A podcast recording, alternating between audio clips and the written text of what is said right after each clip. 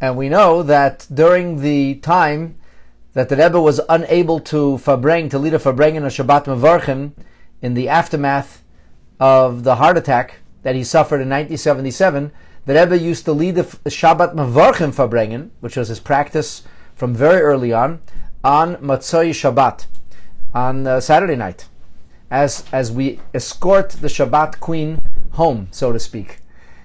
And we know that the Rebbe would speak about the Fabrengen very clearly as being connected to Shabbat, an extension of Shabbat, and as a Shabbat Mevarchim Fabrengen. And due to the current COVID restrictions, it's impossible for us to get together to Fabreng, although Baruch Hashem, in York region, we're fortunate enough to be able to come together to daven. I mean, except me, who's now in house arrest. but the rest of you are, Baruch Hashem, able to go and daven. Um, which is much better than actually a little s- south of us in Toronto. They're still stuck with 10 people. I think they just went this Shabbos to 15% occupancy, and we at our shul have a huge 30% occupancy, which, considering the size of our shul, is pretty good. Halavai, we should reach 30% occupancy. So, Baruch Hashem, we're able to come together as a community to daven. Unfortunately, we're not able together to come together to Fabreng, but we are able to come together on Zoom. And as the Rebbe talked about in the Motzei Shabbat Zoom Fabrengens, he would say that there's a virtue to to the to the hookup Fabrengens because there was people who couldn't participate otherwise. They were able to participate and I look at the gallery and I see the many different uh, people who have joined us tonight and I know that some of you uh, not, not necessarily at the Shabbat Mevarchim Fabrengen they, you weren't necessarily there. So this way you're able to participate. And this is, I suppose, the silver lining to the current difficulty and the reality. And of course, I'm also streaming on Facebook Live, and there's many people out there who obviously would not be able to join us. So let me begin by saying L'chaim. L'chaim, everybody. L'chaim, L'chaim, L'vracha. In today's, today we had uh, three Hayom Yoms. During the month of Adar, we have the privilege of a double Hayom Yom.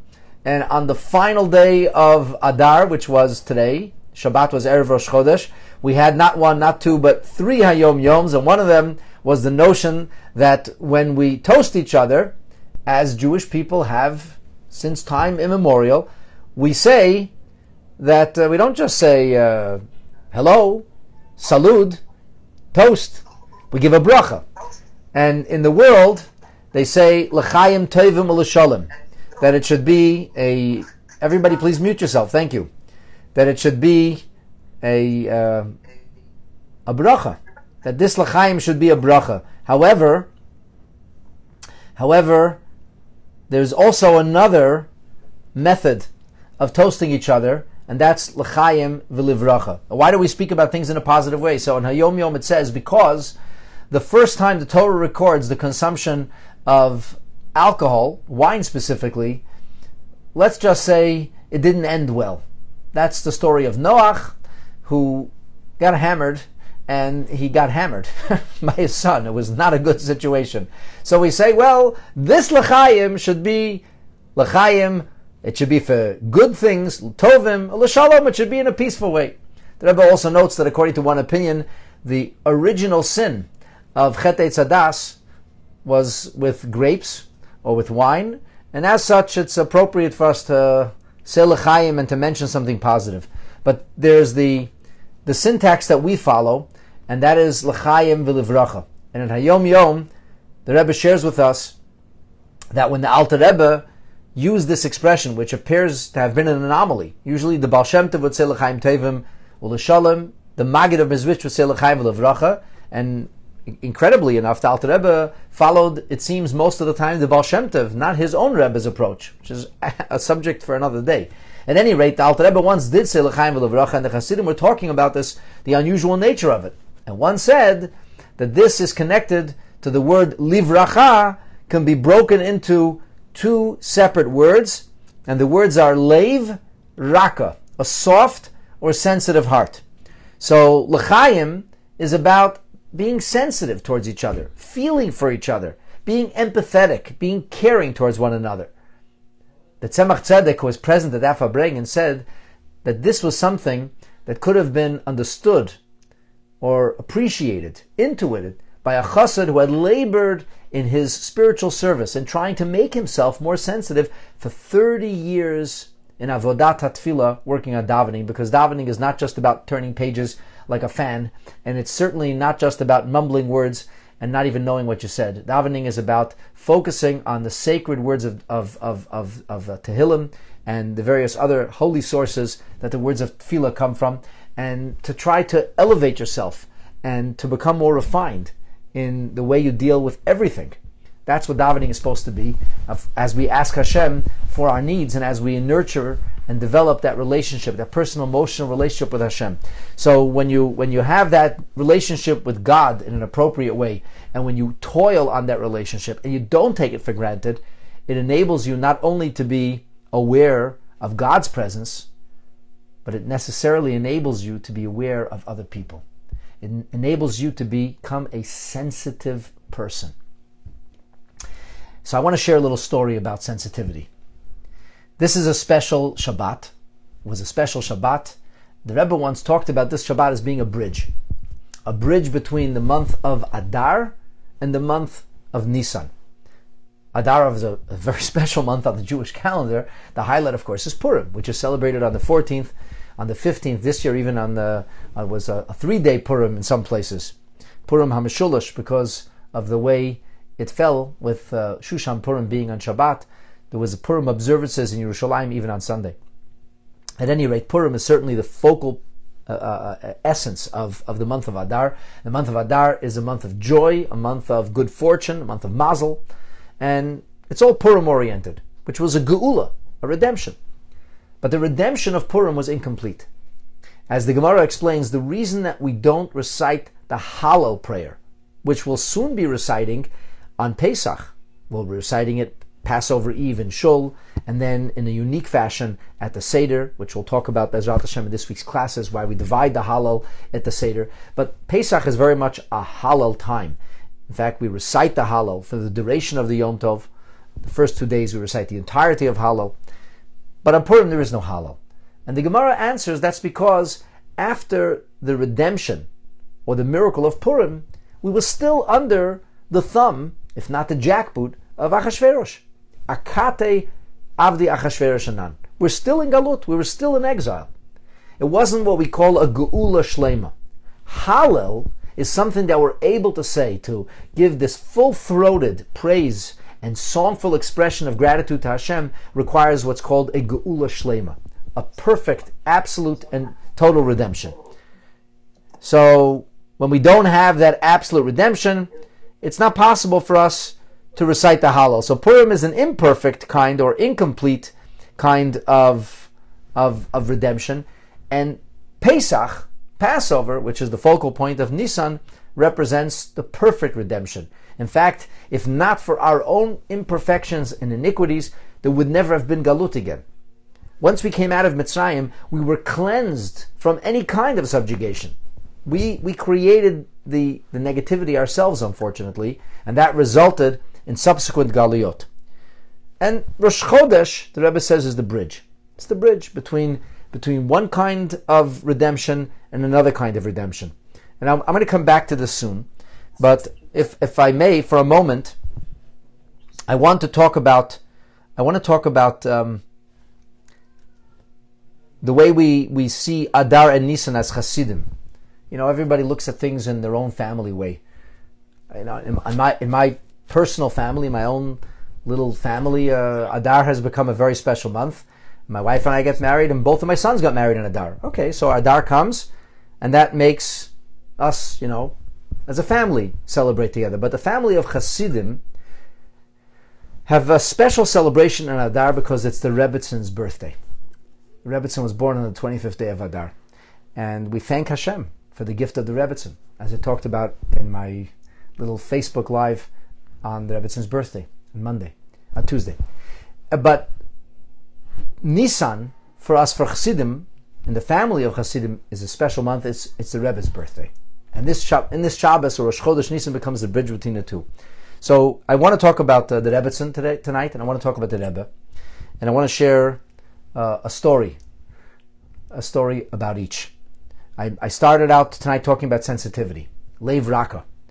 And the Rebbitzin was the most sensitive of people. She had this sixth sense in being aware of people's discomfort. She went to the extraordinary lengths, extraordinary lengths, and always trying to put people at ease in, in, in ways which actually boggles the mind. And there are many, many stories about this, of, of people who experienced this firsthand. It was really something exceptional. So I just, uh, I just read a story today that I never heard before that I want to I want to share with you about the Rebbe's sensitivity. But to appreciate the story, I need to give you a little bit of historical background. Most of you are familiar with the name Marc Chagall, right?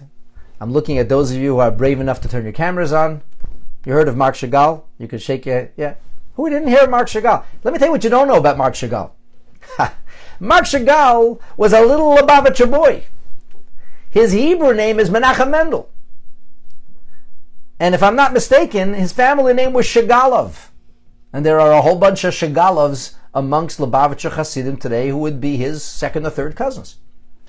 Now, Marc Chagall was a very, very gifted man.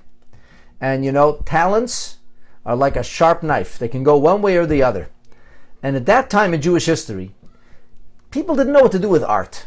There was no religious art. You know, the, the Rebbe really created this revolution in, in, in encouraging artists to express themselves in artistic fashion and to use it as a medium to convey and broadcast Torah ideas and ideals.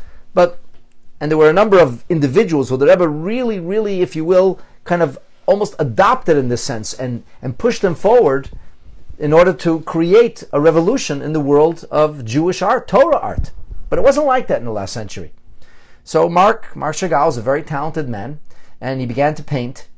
And he went uh, off to Vitebsk, which was the large city of the little Shtetlach. And he went to art school, and uh, let's just say he didn't remain a devout chassid. And I'll leave it at that. So, you didn't know that. Now you know a little bit about Marc Chagall. Let me tell you about Mark Chagall's good buddy. Mark Chagall grew up with a young man whose name was Handel. You never heard of this Handel. You heard of Handel's brother. Handel's brother's name was Mendel. Mendel, Reb Mendel Futterfass. Reb Mendel Futterfass had an older brother whose name was Handel. Now, the Mendel Futterfass's name was Menachem Mendel ben Menachem Mendel because tragically his father died before he was born. And he was named after his own father. Now, his brother was just a couple of years older. And, and Handel didn't have a father figure in the house, and he was very, very talented, very, very passionate, very talented, extraordinary person. And he was good buddies with Mark, Menachem Mendel Shagalov. And they ended up in art school together and Handel went the way of Mark. I don't think he was called Handel anymore. I'm not sure what his Russian name was, but he went off to art school and went off to a different kind of life. And during the course of World War II, he lost everything. He lost a wife and children, he lost family, he lost everything. And it was very, very tragic. Many tragic, much tragic suffering experience, but he became a full Baal Tshuva, as they say. He became uh, an amazing chassid, a, a, passionate, flaming chassid. But he brought his art, and the Rebbe was actually uh, very fond of what Reb Handel did, and he encouraged him greatly to paint, and he became the father of modern day Hasidic art. There were a number of other artists over the course of the next few decades that the Rebbe strongly encouraged. Amongst them was an Israeli artist, a young man, who, a yeshiva student named Zalman Kleinman. The Rebbe paid for his art lessons personally. There is a famous Israeli artist living in the holy city of Hebron. An incredible story. His name is Baruch Nachshon. And finally, there is Michal Muchnik, who is also, these uh, latter two were Bali Tshuva who came to Yiddishkeit in their late teens or early 20s. And the Rebbe encouraged all of them and created this revolution in the Jewish world with, uh, with Jewish art, Torah art. Now, Reb Handel the Pendel, you would never know where Handel, how uh, where he had gone with him, with Marc, because when you took a look at Handel and you could Google him, you see a picture, he looked like Mendel Futterfass, except he wore eyeglasses. he had a flowing white beard, And you could see in some of the videos of the Farbrengens, he was very, very passionate person. He was like he had he had this just tremendous energy and this enthusiasm and a love. When they would sing by the Farbrengen, he would he would conduct. He would he would like he would get swept up in fervor. He was a real artsy guy. He was a very artistic man in many ways. And um, my father, as uh, some of you know, uh, paints a little bit, and my father is very, very gifted artistically. And Reb Hendel taught my father how to paint. And my Zaidi was very, very nervous about my father's gift, my father's talent. In fact, when he was a child, he forbade him to draw because he grew up with the stories of, you know, of, of Handel and uh, Menachem Mendel and where they went, and he was very nervous. But I think the Rebbe at some point told my Zaidi to like relax. And and uh, my father was a boy; he was like the only boy in Lubavitch with talent, and and he would visit uh, Reb Handel very often. And Handel actually taught him how to use oil paints.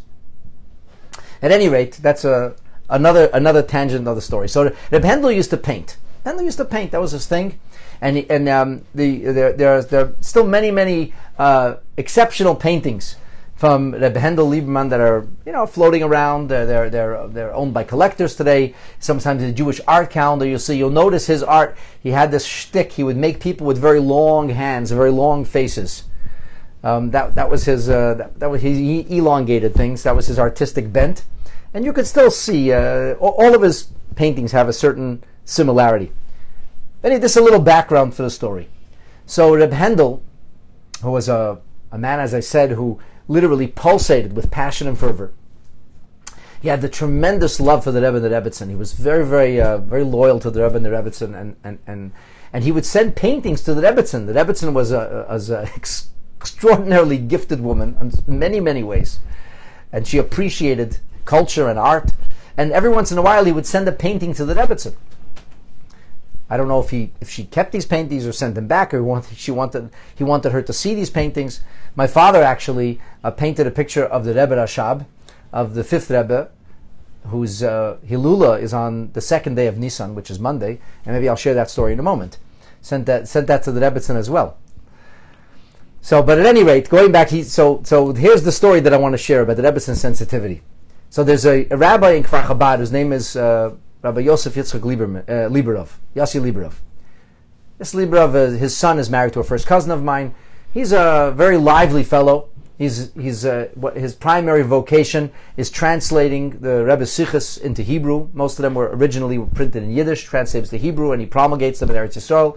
He's one of the shluchim that was sent to the land of Israel to bolster Israeli society in the 1970s, in the mid 70s. Now, Rabbi Liberov's mother, her maiden name was Futerfas. She was Mendel Futerfas's daughter. And tragically, just a short while after the Mendel was released from the Soviet Union, she was killed in a car accident. And there was a whole brood of children that had to be raised, so to speak, uh, without a mother. Again, another, another, another awful and tragic and difficult uh, uh, uh chapter in the life of Hasidim. So this Yossi Liberov is in Crown Heights, and he's visiting his great uncle, his Zaidi, the Mendel Futerfas, his brother Handel.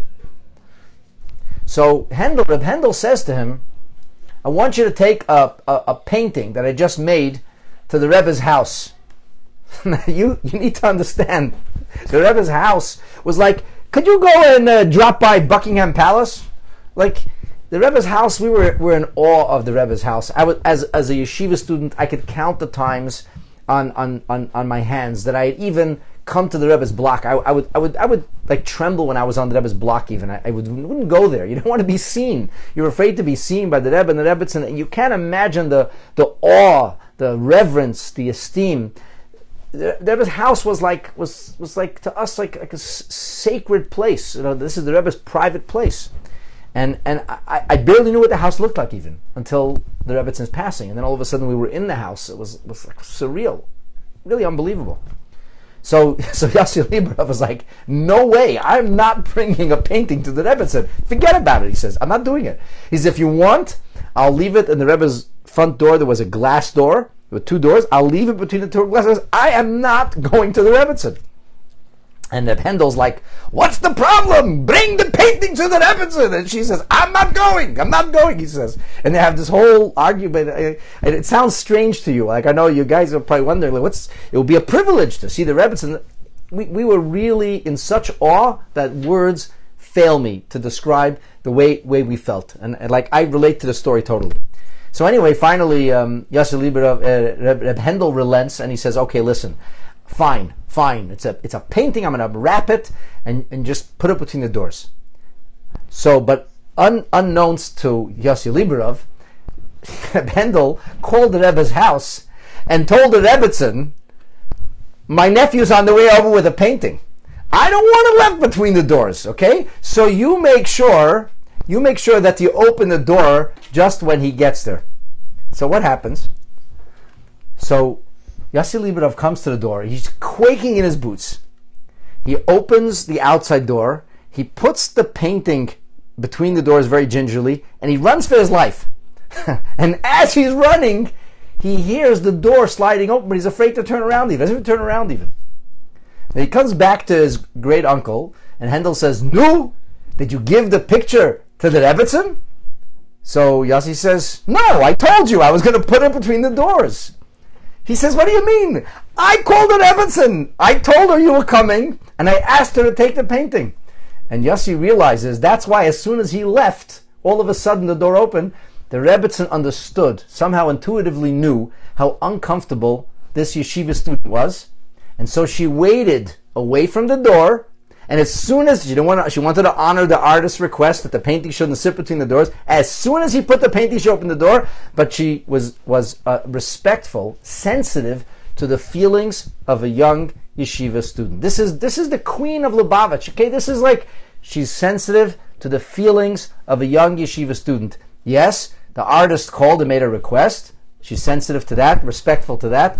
This this was the Rebbitzin. This epitomized the Rebbitzin, always thinking of others and always sensitive to others, always sensitive, thinking of how somebody else would feel. And of course, that's like the idea of Lev. That's the L'chaim V'Levracha. We all have to work harder at being sensitive to others, to be sensitive, to feel others' discomfort and it's not about it's not about how we emote it's not about how we express ourselves it's not about what we want it's about how does somebody else take that how does somebody else feel and this is counterintuitive nobody's born thinking of others little babies wake up middle of the night they don't think of their parents trying to sleep they just wail we are wired to be selfish we're wired to think about ourselves that's that's who we are by nature but Chassidus emphasizes time and again that nature was made by the creator for us to change. So people say, well, that's, that's who I am. And Torah says, great, change it. Change it. No, it doesn't matter how you feel. It doesn't matter what comes intuitively or naturally. The question is, what does Hashem ask of you? And Hashem wants us to be Lev Raka. And that's what a Farbrengen is about. The Farbrengen is actually about becoming sensitive towards each other. So let me interrupt by saying L'chaim. L'chaim to all of you. I want to wish all of you a, a good month, a Shavua Tov a Chodesh Tov. Hashem should bless each and every one of us that this should indeed be a month of miracles, a month of amazing things that'll happen for us. You know, uh, the beginning of the year, I, I shared this this manuscript from the Rebbe, this this edited Sicho. The Rebbe talks about Plois Arenu. He seems to be talking about Pei Aleph our year, and like I, I, told you right away, I don't know. It just looks like that to me, and I, I shared with you in two classes. I, I don't know. I, I, I never I never claimed to know then. I don't claim to know now. But I do know that when we get to the month of Nisan, we come to the time of miracles and redemption. As as um, as the Medrash states, the Medrash says, when Hashem selected or chose His world, He initiated time. Oh, by the way, I, I was supposed to say l'chaim. First of all, l'chaim, l'chaim, l'chaim, l'chaim, l'ivracha. So when Hashem created the world, He created time along with space. As the Maggid of Mezritch uh, explains, that the spatial reality is based as a ma- mathematically in sequence, and the sequence begins with time. Past, present, and future leads us into the notion of space here, not there, or, or, at the same time. You can't be in two places at the same time. It begins with time, it falls into space. So the limitations of the world as we know them are based on time and space. That's the idea of Bereshit Bara. However, it says that Mishabachar, B'Yakov Ubanav, when Hashem chose Jacob and his progeny, Kava by Rosh Chodesh Shel Geula. Hashem established a Rosh Chodesh of redemption. That's tonight. Tonight is Rosh Chodesh of redemption, which means that even within the frame of time, it's possible to experience timelessness. That even within the pull of gravity, we can experience a spiritual weightlessness and defy that gravitational pull or limitation. And this is the nature of miracles. It's the nature of of of, of things that it, we can't really understand or, or or mathematically figure out. There's the reality of the Jewish people that doesn't make any sense. We're a miraculous people. We should have disappeared a long time ago. The fact that we continue to flourish, the fact that we continue to be loyal to Hashem and His Torah, even though the society around us is so hostile towards just about everything the Torah espouses, and the fact that more and more of Bnei Bnot Yisrael are returning to Hashem's Torah, after all of the tragedies and travail we suffered, is actually astounding. It's, it's a, it doesn't even make any sense. And it's miraculous. So we are miraculous people.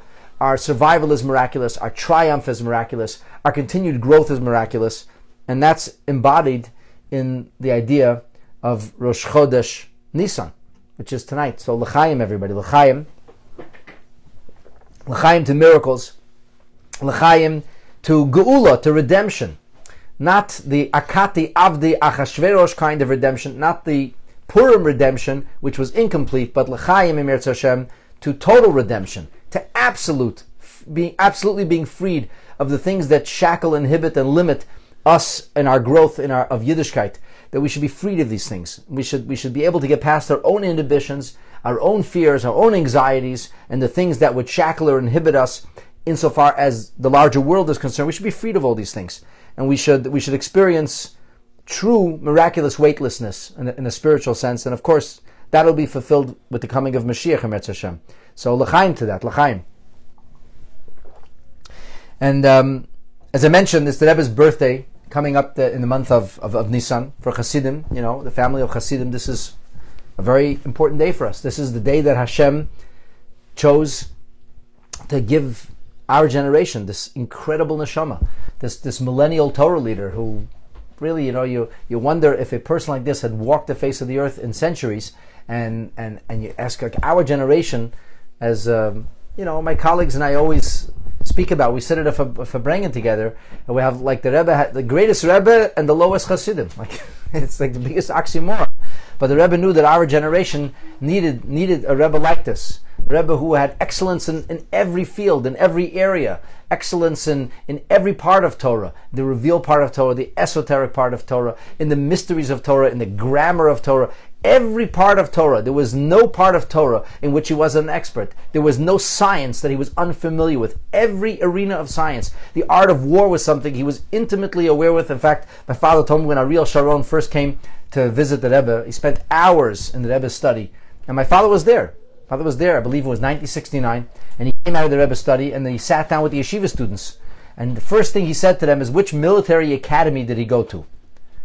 And they said he didn't go to a military academy. He said it's not humanly possible. A person who understands, he said the Rebbe analyzed the six day war with him, showed him all the mistakes and all the things right. Says, where do you have a Torah leader like this? Where do you have a Torah leader? He understood economics, he understood accounting, he understood medicine, he understood atomic science, he understood electrical engineering. He, he, he, knew, he knew everything. And then the miracles, and the sensitivity, and the love, and the charisma the holiness. I mean, it's crazy. It's a crazy composite of, of, of just unbelievable energy bundled into one neshama. It's, it's, it's an astounding thing. It's the greatest gift. It's a, that's really, it's a gift that Hashem gave us.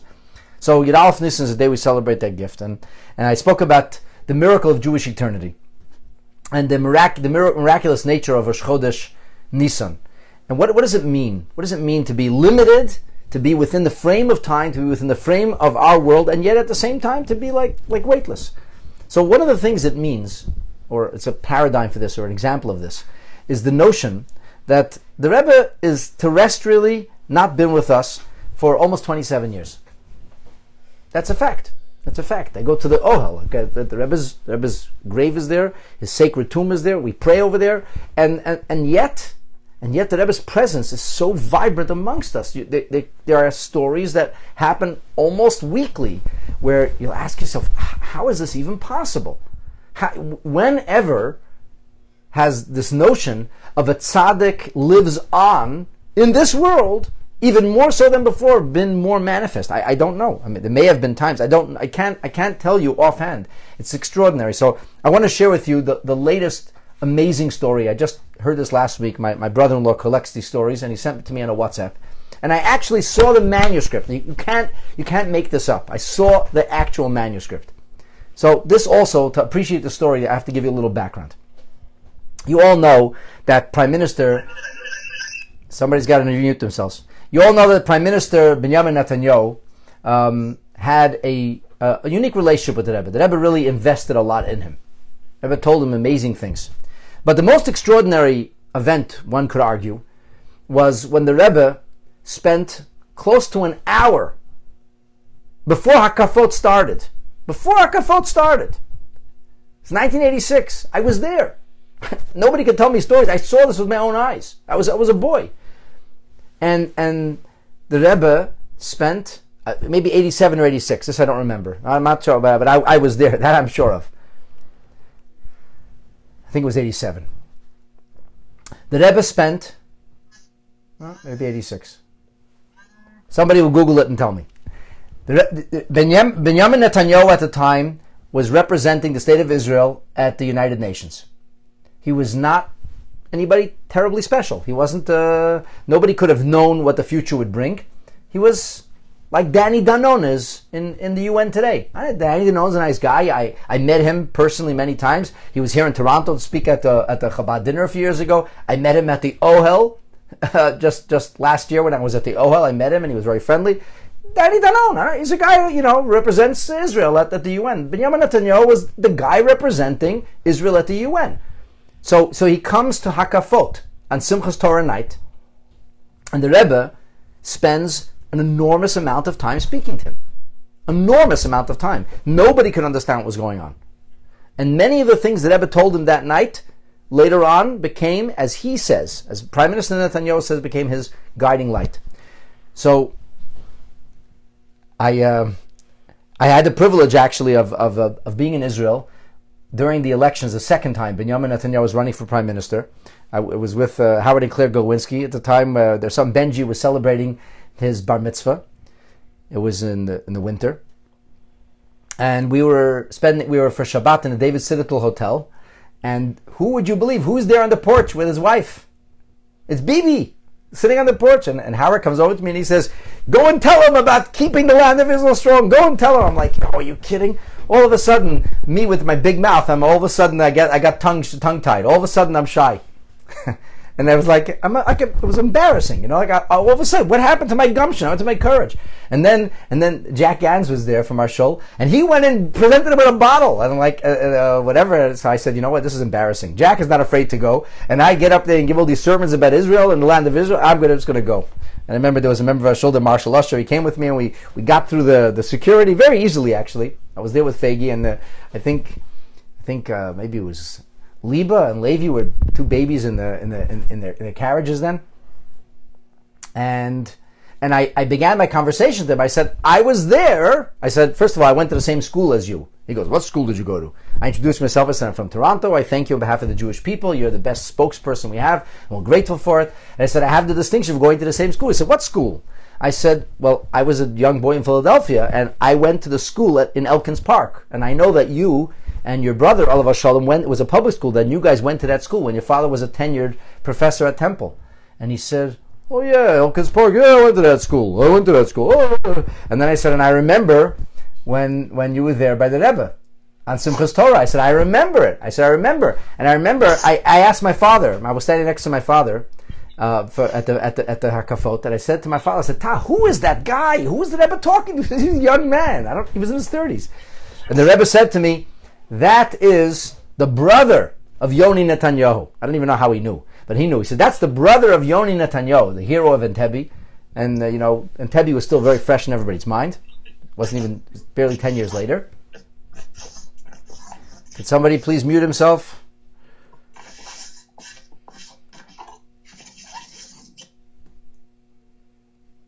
So at any rate, um, the Rebbe was talking to him, and I and I and I said to him, I said, I said to him, um, I was there, and he said to me, "Do you know what the Rebbe told me?"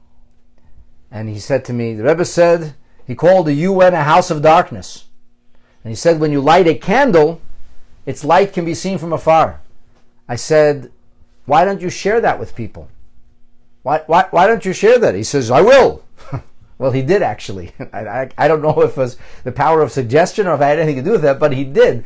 Because when he spoke at the UN a few years later, he did actually share that story at the well in the UN. He shared that story. And, uh, and I remember I said to him, I said, I said, uh, I said, Mr. Netanyahu, I know that you're going to win the election and be the next prime minister. Please don't make the same mistake again. Do not give away territory. Chas v'shalom. It's a disaster. And he pointed, you know, on the porch of David Citadel, he pointed to the, uh, to the, you could see the ramparts of the old walls of the city of Yerushalayim. He said, you see that over there? And I said, I said, yes. He said, Shalanu. I said, Le'olam. He said, Shalanu. And I said to him again, Le'olam. Don't forget that. So anyway, that's just a little personal twist in the in the story. But going back to the story that I want to share, how did Benjamin Netanyahu? By the way, just before I go back to, to the st- story, when I had the privilege of being in Israel with with um, Prime Minister Stephen Harper, so we had uh, the, we, the Lubavitch rabbis who were there, the whole group of us. We had the privilege of meeting with Prime Minister Netanyahu and Prime Minister Harper before a state dinner that we were all the whole group was invited to. So at, at the end, we all shook hands, and he quips to me, says, "So what should I speak about tonight?" I said, "The Rebbe and the UN." He said, "You think so?" Well, I said, "Why not?" I said, "The last time I was I met you in this hotel, that's what we talked about." Well, guess what? At the state dinner. he did speak about that. He said the same story. It was great. So how does he end up at at uh, at Simchas Torah? How does he end up? The answer is that one of his soldiers was a fellow named Shmaya Harel. Shmaya Harel was a was a was a was a commando under directly under Bibi's command. He was part of his little group of of Sayeret Matkal of elite of elite commandos, and Shmaya Harel became a chassid. So, and this is there from Israel. They don't keep the second day of Yom Tov. Shmaya is visiting from Israel. So Shmaya decided to go to Bibi, his former commander, and schlep him to the Hakafot. Now, I never got the story straight whether Shmaya got instructions to do so or he decided himself to do so. This I don't know. But if you listen to Benjamin Netanyahu tell the story, he does say, Shmaya, where, where, are you, where are you coming from? Or something like that. So he does mention Shmaya's name.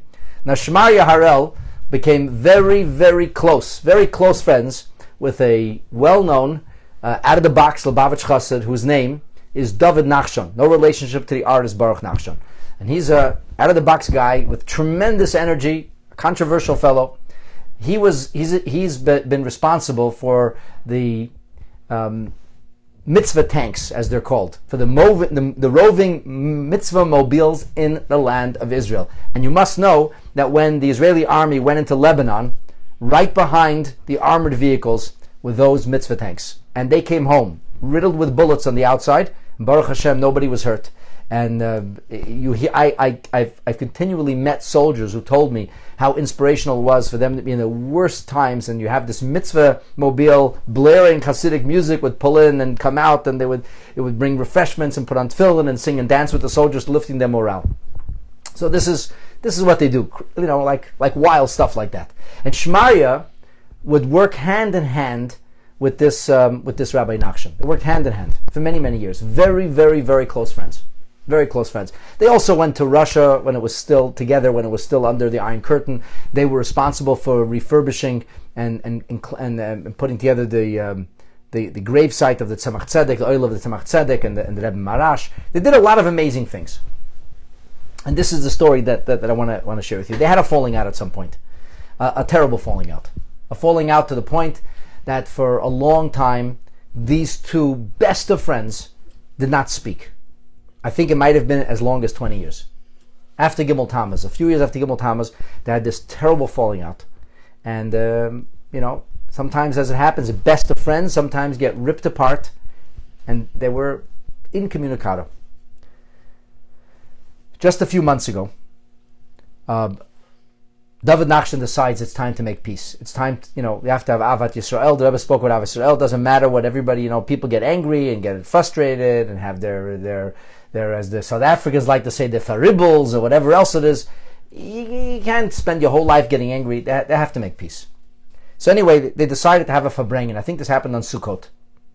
They had a Farbrengen in the Sukkah and they said l'chaim together. We talked about saying l'chaim, you know, l'chaim v'luvracha, softens things up, makes it a little easier. They said l'chaim together, one l'chaim, another l'chaim. They anyway, they ended up like kind of getting, you know, coming out of their corners and, and they started to repair their relationship. By the way, l'chaim. Anyway, they they worked. They started to work on making things better. A few weeks or months, I don't know. Exa- I don't know exact timing of this David Nachshon comes to New York to visit the Ohel, to be with the Hasidim. And somebody comes over to him and he says to him, the man, the man's name is um, Yaakov Chazan, Yankel Chazan, who was going through the all the artifacts in Rabbi Groner's office. As you know, Rabbi Groner's uh, first yahrzeit coming up. He passed away before Pesach. He had files, endless files in his office, and uh, they're going through files. And this Yankel Chazan, Rabbi Chazan comes over to uh, Rabbi Nachshon and he says, I'm so glad I'm seeing you. We found something, a manuscript from the Rebbe that has your name on it. Something the Rebbe wanted to send to you and to Shmaria. What is it? It's a booklet of Torah teachings about the mitzvah of Ahavat Yisrael, the mitzvah of loving each other. And the Rebbe writes, Shmaryahu Harel I, I have the manuscript. I have a copy of it. I could send it to you guys. Shmaryahu Harel, David Nachshon, and the Rebbe writes like a, like, a, like a bracket, putting them together, and he says to give it to them with my signature. These people don't talk for 20 years. 20 years they don't talk. They get together and make peace, and all of a sudden, out of the blue, somehow a booklet that the Rebbe said, the Rebbe instructed Rebbe Groner to give to them, somehow gets lost. He comes to New York, and all of a sudden, and it's got his name on it, and Shmaria's name.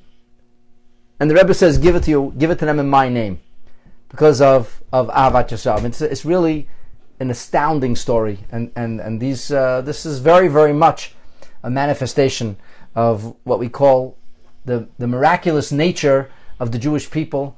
That within the vicissitude of time and space, and within the limitations of the world as we know it, nonetheless, that things can happen which just don't make any sense and are statistically impossible. If there would be one story, two stories, three stories, you'd say it's an accident. There are hundreds, if not thousands, of such stories already. So, at any rate, this is uh, the two little stories I wanted to share with you tonight, and uh, the Farbrengen that I wanted to to uh, to enjoy and to spend time together with all of you. So, l'chaim, l'chaim, everybody. The Eberster should help us.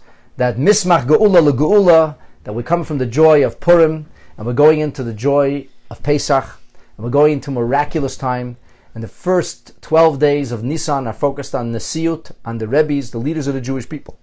And the 13th day is about Aaron and the tribe of Levi. And then we go into Erev Pesach. And Pesach is just one amazing, spiritually saturated day, one after the other. So hopefully, good things should finally come for all of us and we should merit not only to say goodbye to the pandemic, not only to come out of our limitations and our quarantines and our separation, but we should merit Hashem merit to see the walls of Galut fall forever. We should be Zoicha, we should merit Eretz Hashem in this year, Nisan of Ploi Sarenu, to see the greatest of wonders with the coming of Mashiach and the restoration of the kingdom of Hashem as it was prophesied in the third Beis Hamikdash B'mheira ubi amenu amen. L'chaim l'chaim.